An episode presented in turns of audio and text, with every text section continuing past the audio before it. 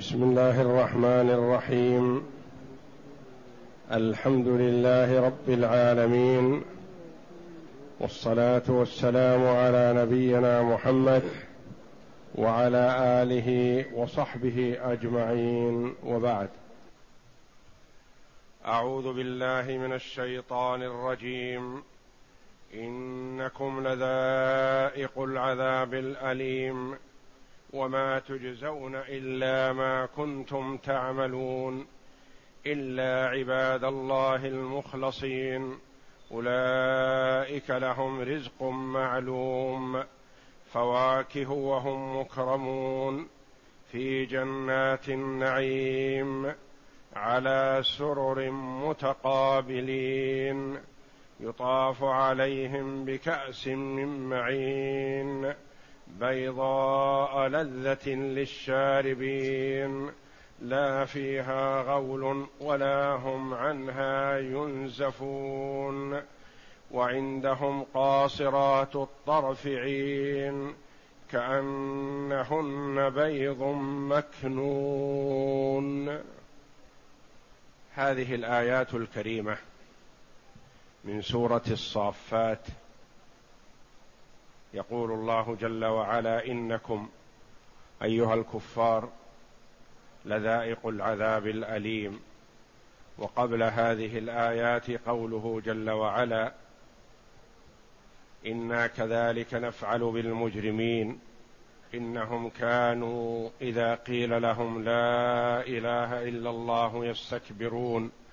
ويقولون أئنا لتاركوا آلهتنا لشاعر مجنون بل جاء بالحق وصدق المرسلين. إنكم لذائق العذاب الأليم. إنكم أيها الكفار بسبب شرككم وتكذيبكم للرسل لذائق العذاب الأليم. فيه توجه والتفات من الغيبة في الخطاب السابق إلى الخطاب الحاضر المخاطب لإظهار كمال غضب الله جل وعلا عليهم. ولم يقل إنهم قال إنكم أيها المخاطبون من الكفار لذائق العذاب الأليم. لذائق العذاب الأليم. قرئ قراءة الجمهور. لذائق العذاب الأليم. وقراءة أخرى. لذائق العذاب الأليم. بنصب العذاب. قراءة ثالثة لذائقون العذاب الأليم. والمراد بالأليم أي المؤلم شديد الألم. وذائق العذاب الأليم وما تجزون إلا ما كنتم تعملون. ما زاد الله جل وعلا عليهم أكثر ما يستحقون لأن الله جل وعلا لا يظلم الناس شيئا فهو جازاهم بأعمالهم فقط. كفروا بالله فجازاهم الله جل وعلا بأعمالهم وما تجزون إلا ما كنتم تعملون. إلا الذي كنتم تعملون أو إلا ما عملتموه وما تجزون إلا ما كنتم. ما يصح أن تكون مصدرية وأن تكون موصولة. ما تجزون إلا الذي كنتم تعملون أو ما تجزون إلا بأعمالكم. إلا عباد الله المخلصين إلا عباد الله المخلصين. قراءتان. المخلصين. الذين استخلصهم الله جل وعلا واصطفاهم لعبادته واختارهم من بين خلقه لعبادته. إلا عباد الله المصطفى المخلصين. وقراءة ثانية إلا عباد الله المخلصين الموحدين المخلصين لله الطاعة والعبادة. إلا عباد الله المخلصين استخلصهم الله جل وعلا واصطفاهم لعبادته وتوحيده. إلا عباد الله المخلصين الذين أخلصوهم العبادة لله وحده لا شريك له. إلا عباد الله المخلصين أولئك لهم رزق معلوم. إلا الاستثناء هنا إلا عباد الله يصح أن يكون متصل ويصح أن يكون منفصل. معنى متصل أن المستثنى جزء من المستثنى منه. منفصل المستثنى ليس داخلا في المستثنى منه. إلا عباد الله المخلصين إذا قلنا إن الاستثناء متصل هنا يكون المعنى وما تجزون إلا ما كنتم تعملون. ما تجزون أيها الخلق أيها الناس المحسن والمسيء ما تجزون إلا ما كنتم تعملون إلا عباد الله المخلصين فهم سالمون من العذاب منعمون بثواب الله. وإذا قيل قلنا إن الاستثناء ليس من المستثناء المتصل بل منقطع. يعني أن المستثنى ليس داخلا في المستثنى منه. وما تجزون أيها الكفار أو أيها الظالمون أو أيها المشركون إلا ما كنتم تعملون لكن عباد الله المخلصين أولئك لهم رزق معلوم. يعني يكون إلا عباد الله عباد الله إن قلنا إنه داخل فيما تجزون إلا ما كنتم تعملون يكون الاستثناء متصل لأن المستثنى جزء من المستثنى منه. وإذا قيل المستثنى ليس بجزء من المستثنى منه يكون الكلام السابق في الكفار خاصة وقال الله جل وعلا لكن عباد الله المخلصين ليسوا مثل هؤلاء بل تضاعف لهم الحسنات وتكفر عنهم السيئات. والاستثناء إما متصل على تقدير تعميم الخطاب يعني الخطاب يكون يعم المؤمن والكافر وما تجزون إلا ما كنتم تعملون فدخل المؤمنون مع هؤلاء مع الجميع. كل يجزى بعمله. لكن عبا إلا عباد الله المخلصين الذين اصطفاهم الله جل وعلا فهم يعطون أكثر مما يستحقون جزاء عملهم. لأن الله جل وعلا من كرمه يزيد في الثواب. ومن عدله جل وعلا لا يزيد في العقاب. الزيادة في الثواب كرم. والزيادة في العقاب ظلم. والله جل وعلا منزه عن الظلم. على تقدير تعميم الخطاب في تجزون لجميع المكلفين يعني المؤمن والكافر.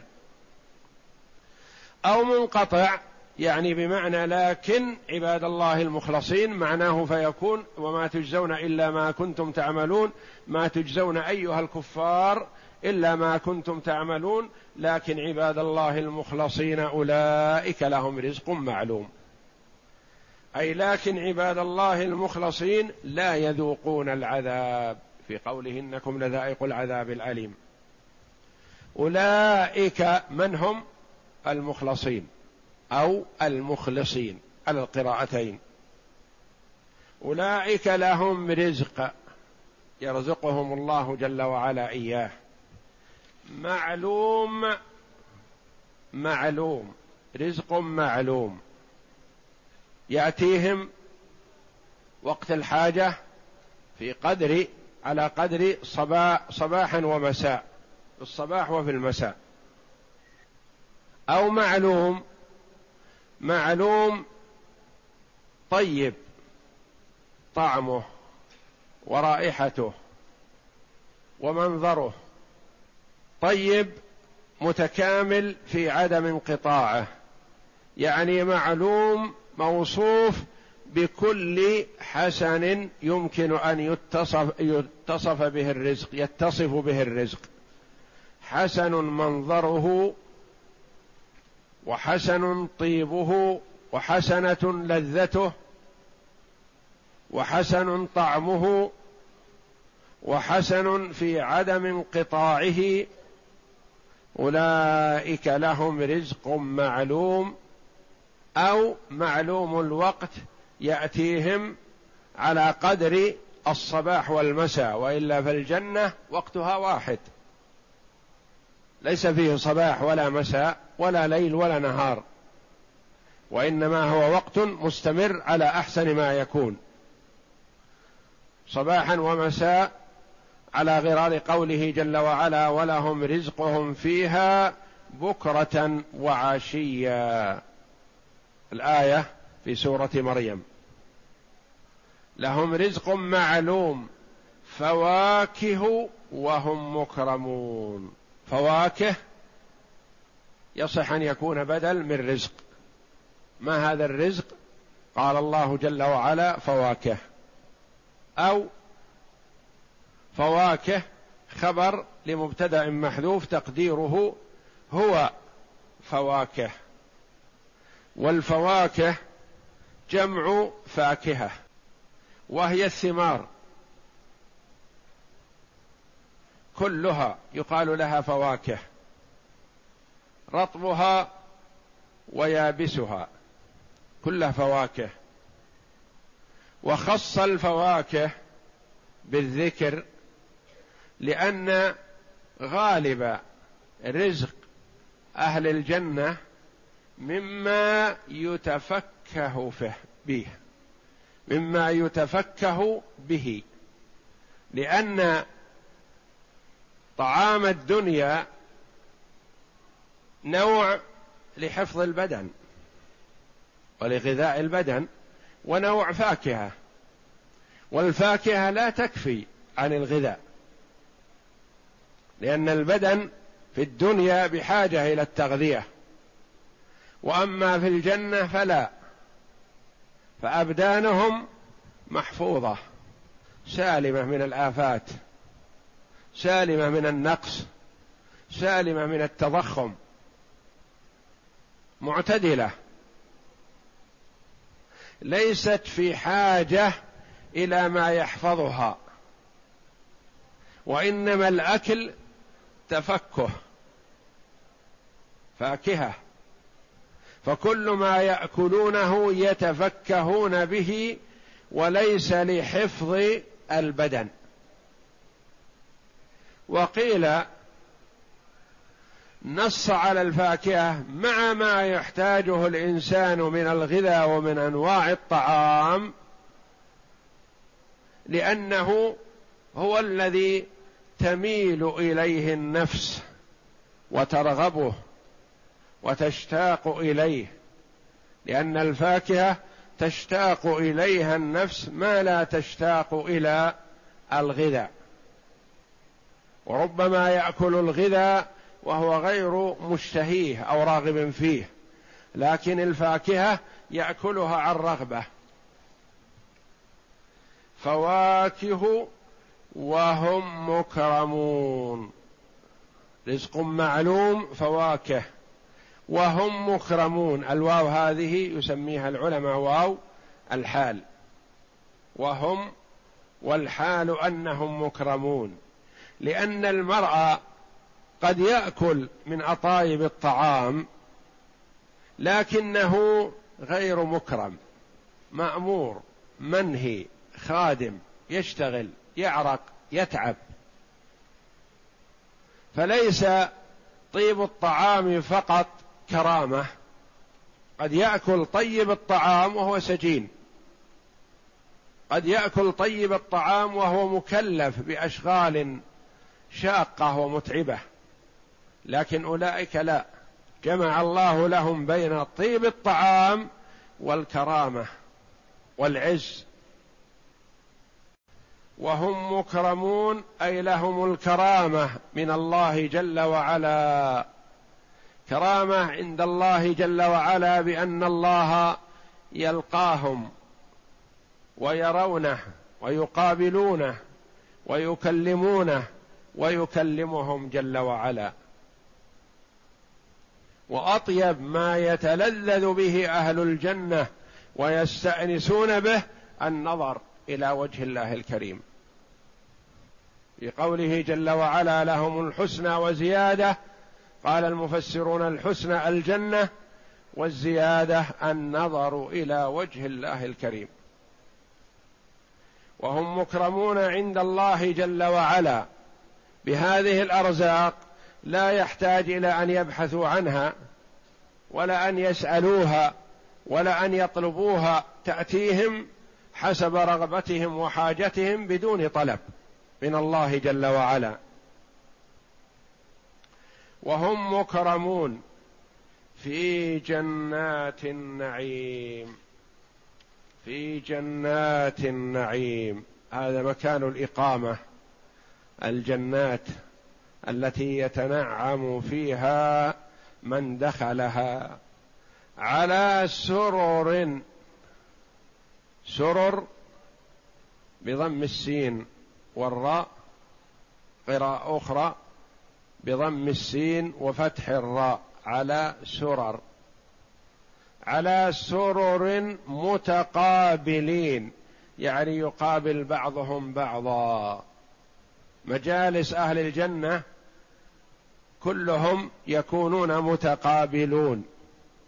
يقابل بعضهم وجه بعض.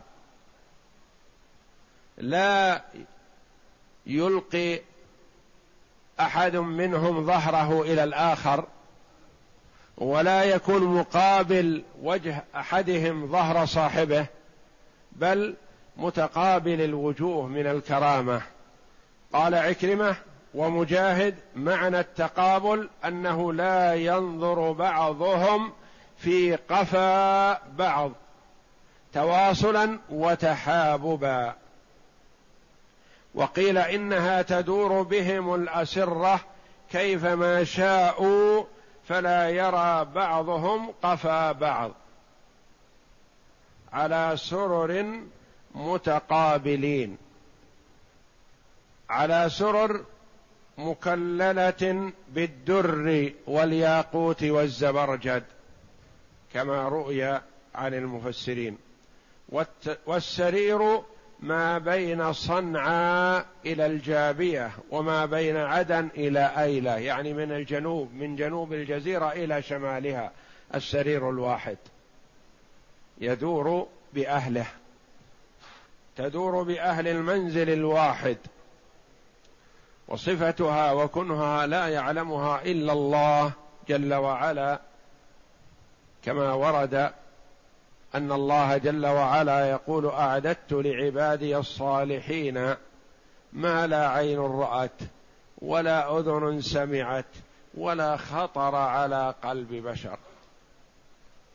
ما يخطر على القلب على الإنسان ولا يدركه بحواسه الآن نعيم أهل الجنة. ثم ذكر جل وعلا شرابهم فقال يطاف عليهم بكأس من معين. يطاف عليهم يعني يطوف عليهم الولدان والخدم كأنهم لؤلؤ مكنون يطوفون عليهم بالكؤوس يطاف عليهم بكأس. الجملة في محل نصب حال كذلك.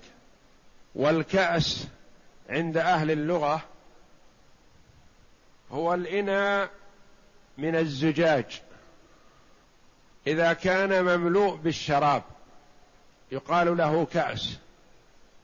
وإذا كان ليس فيه شراب فلا يقال له كأس وإنما يقال له قدح أو يسمى أو إناء أو نحو ذلك. فإذا كان مملوء بالشراب فيقال له كأس. أو هو اسم للخمر تسمية للحال باسم المحل. تسمى الخمر باسم الكأس. قال الضحاك والسدي كل كأس في القرآن فهي الخمر. قال النحاس وحكى من يوثق به من أهل اللغة أن العرب تقول للقدح إذا كان فيه خمر كأسا. فإذا لم يكن فيه خمر فهو قدح. كما يقال للخوان إذا كان فيه طعام مائدة. وإذا لم يكن عليه طعام لم يقل له مائدة. يعني الكراسي وما يوضع عليه المائدة متى يقال لها مائدة؟ إذا كان عليها طعام. أما إذا كانت فارغة فيقال لها خوان وكراسي ومقاعد ونحو ذلك. يطاف عليهم بكأس من معين. من معين صفة للكأس. أي من خمر. تجري كما تجري العيون على وجه الأرض. الخمر تجري بين يدي أهل الجنة كما تجري العيون في الأرض من غير أخدود. يقول الله جل وعلا مثل الجنة التي وعد المتقون فيها أنهار من ماء غير آس وأنهار من لبن لم يتغير طعمه وأنهار من خمر لذة للشاربين وأنهار من عسل مصفى. فنفى الله جل وعلا عن هذه الأنهار في الجنة كل آفة ممكن أن تتطرق إلى هذه الأنواع من المشروبات في الدنيا من ماء غير آس الماء في الدنيا قد يأسن من طول مكثه. لبن لم يتغير طعمه لأن لبن الدنيا قد يتغير بحموضة. من خمر لذة للشاربين لأن الخمر في الدنيا لا لذة فيها وإنما هي تذهب العقل وتزيله. وتورث الصداع وتورث الآلام والزكام وأوجاع البطن ونحو ذلك من الآفات التي فيها ففيها آفات كثيرة. خمر الدنيا وأما خمر الجنة فهو كما قال الله لذة للشاربين. وأنهار من عسل مصفى.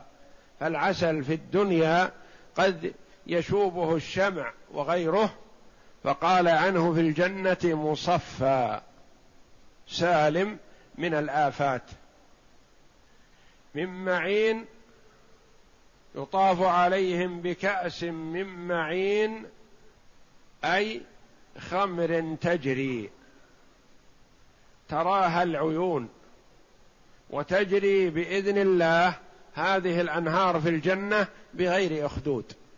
وتتوجه كيفما رغب صاحبها. تجري من ها هنا أو من أمام أو من الخلف من حيث أراد كما يحب.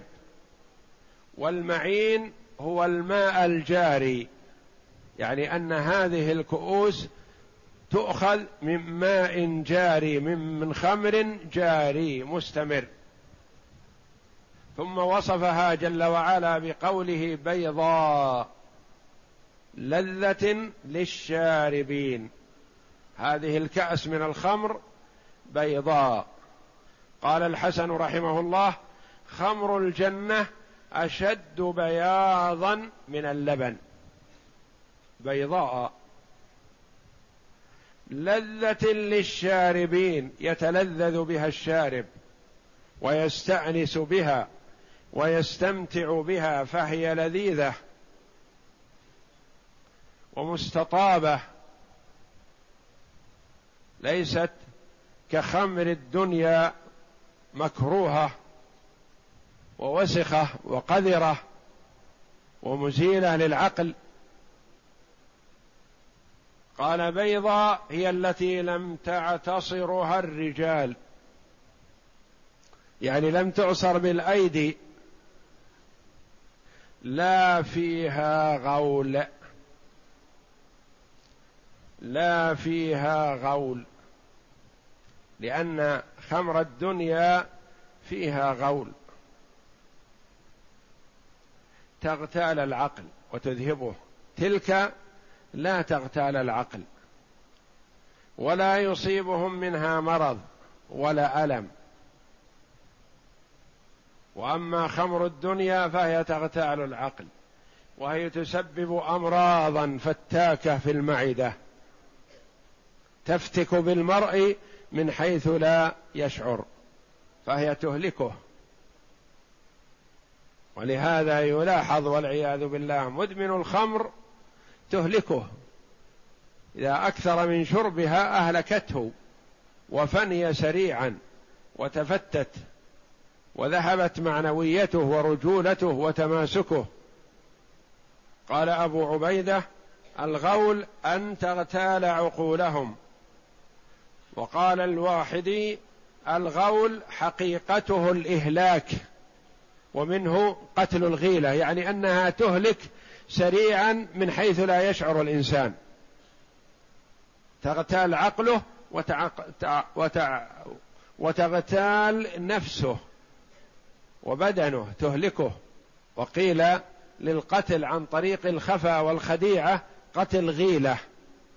يعني يقتل الإنسان من حيث لا يشعر من حيث مأمنه. يستجره من يريد قتله بشيء يأمن فيه. فإذا انفرد به قتله. فسمي هذا قتل غيلة. يفون. قراءتان. بفتح الزاي وكسرها. ولا هم عنها ينزفون أي يسكرون. لا سكر فيها. لا تذهب العقول.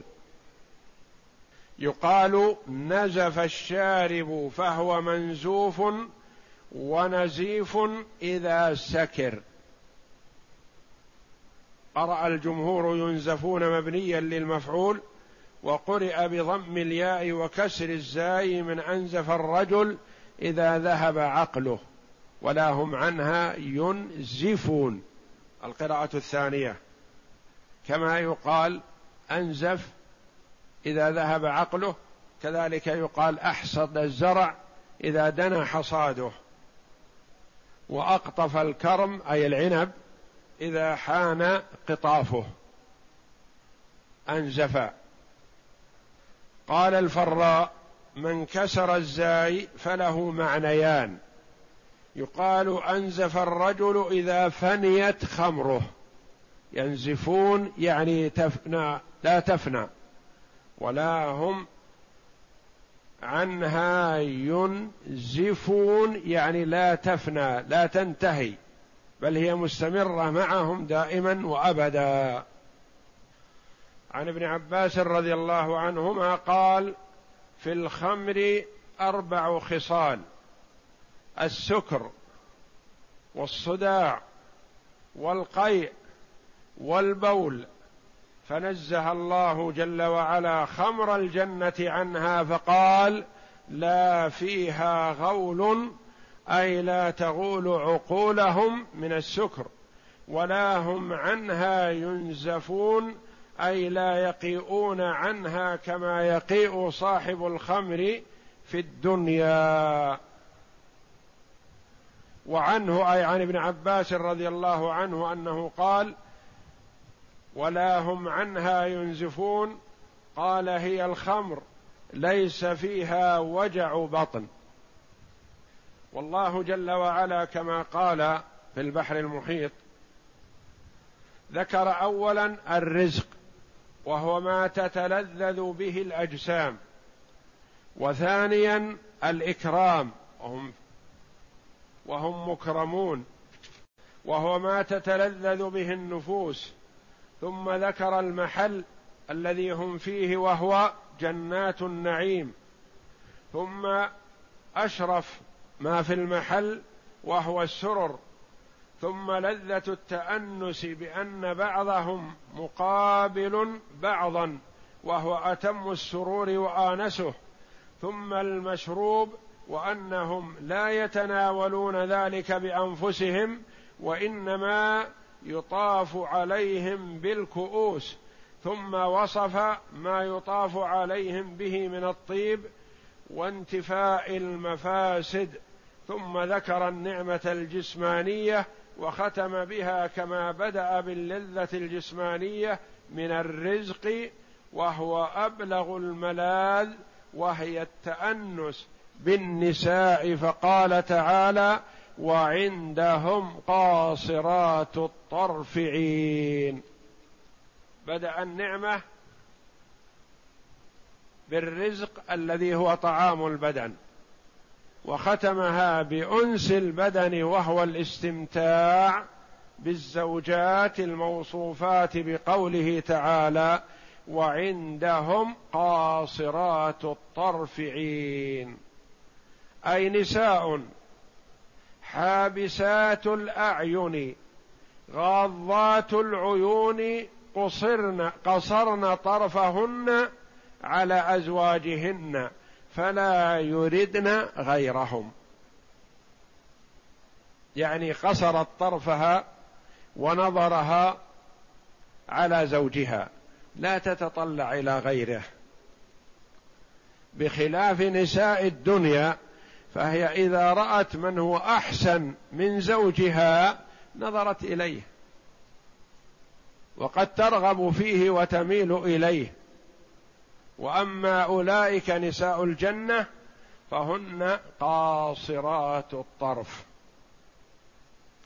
قاصرات الطرف يعني قصرن نظرهن وطرفهن على من خصصن له في الجنة. عين أي عظام الأعين واسعات الأعين. قيل عين واسعات الأعين. عظام. وقيل شديدة سواد سواد العين شديدة البياض بياض العين. البياض في العين أبيض والسواد في العين أسود. شدة البياض مع شدة السواد. وقيل كبار الأعين واسعات الأعين. قال مجاهد العين حسان العيون عظام المقلة يعني واسعة المقلة عظيمة المقلة العين. وقيل نجل العيون بضم النون جمع نجلا. فالنجلى واسعة العين.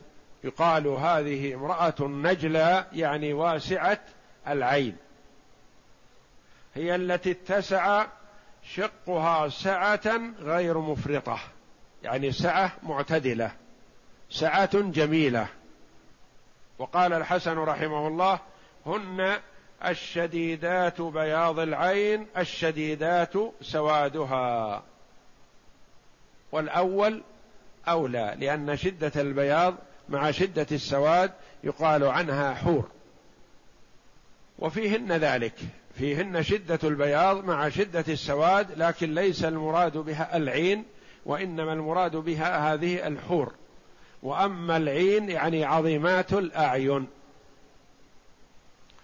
كأنهن بيض مكنون. بيض جمع بيضة. والمراد بيض النعام. مكنون يعني مصون محفوظ مستور وهو الذي كنته النعامة يعني جعلته في كن يعني جعلت عليه العش والريش من أجل أن تحفظه وتمنع عنه الريح. كأنهن بيض مكنون فلونه أبيض في صفرة. لون بيض النعام أبيض في صفرة. ويقال المستحسن من نساء العرب بياض مشوب بصفرة. والمستحسن عند نساء الروم بياض مشوب بحمرة. فشبه الله جل وعلا تلك النساء الزوجات من الحور العين بأنهن كأنهن بيض مكنون. وقيل المراد بالبيض هنا الدر. يعني كأنها درة مكنونة محفوظة في صدفها. وقال سعيد بن جبير رحمه الله شبههن ببطن البيض قبل أن يقشر وتمسه الأيدي. وبه قال ابن جرير رحمه الله قال المبرد وتقول العرب إذا وصفت الشيء بالحسن والنظافة كأنه بيض النعام المغطى بالريش. فوصفه الله جل وعلا بهذا البياض الجميل الذي تشتاق إليه الأنفس. وعندهم قاصرات الطرف عين كأنهن بيض مكنون. فأقبل بعضهم على بعض يتساءلون. سيأتي إن شاء الله. والله أعلم. وصلى الله وسلم وبارك على عبده ورسول نبينا محمد وعلى آله وصحبه أجمعين.